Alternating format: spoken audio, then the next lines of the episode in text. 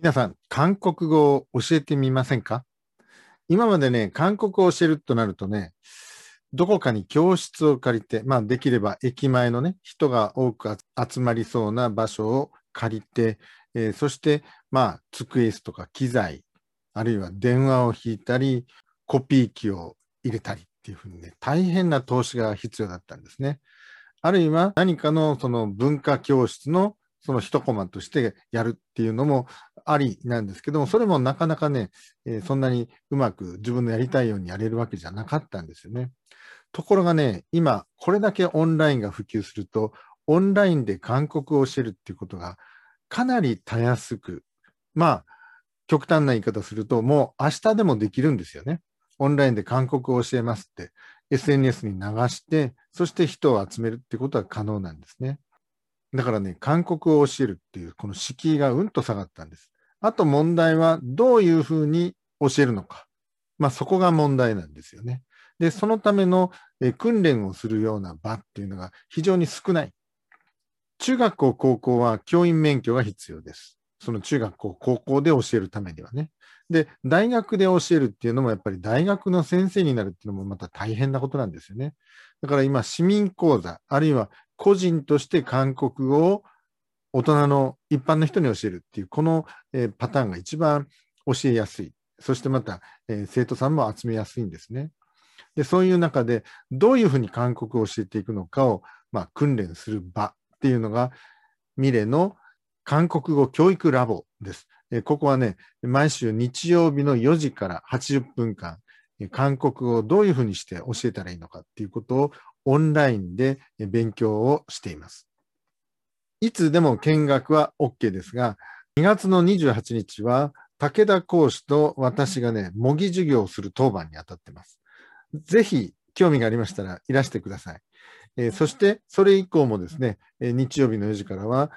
今の受講生が2人ずつえー、模擬授業をすることになっています。もう簡単なね、15分から20分程度のちょっとした模擬授業なんですけどね、これがね、やっぱりね、すごく勉強になるんです。見る方もする方も。まあ一般的な傾向として模擬授業っていうのは、説明はなんかできるんですけども、実際に授業の中で生徒さん、生徒役を当てて、やり取りをして、また説明をして、あるいは間違いやすいポイントを説明して、あるいは誰かの間違いを取り上げて、なんていう、そういうね、やっぱり臨機応変の対応っていうのが非常に難しいんですね。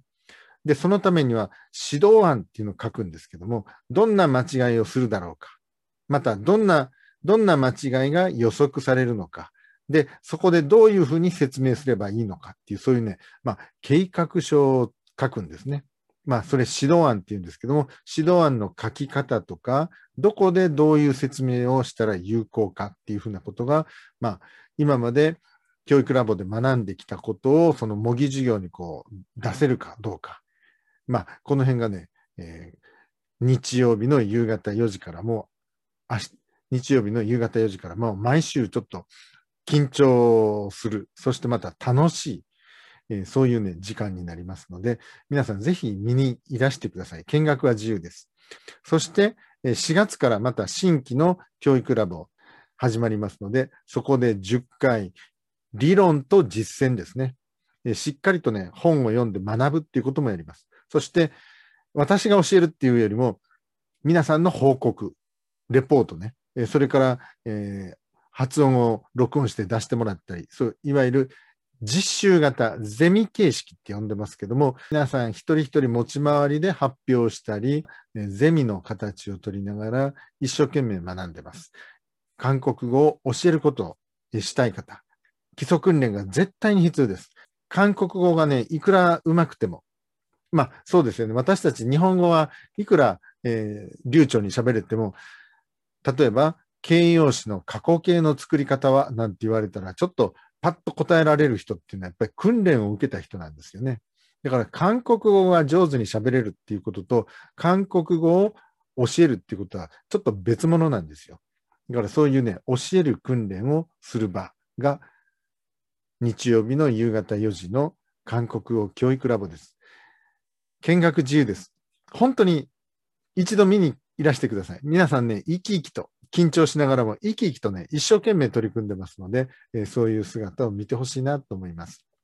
韓国語を教える。これを夢に掲げて、今からどんどん積み重ねていきませんか？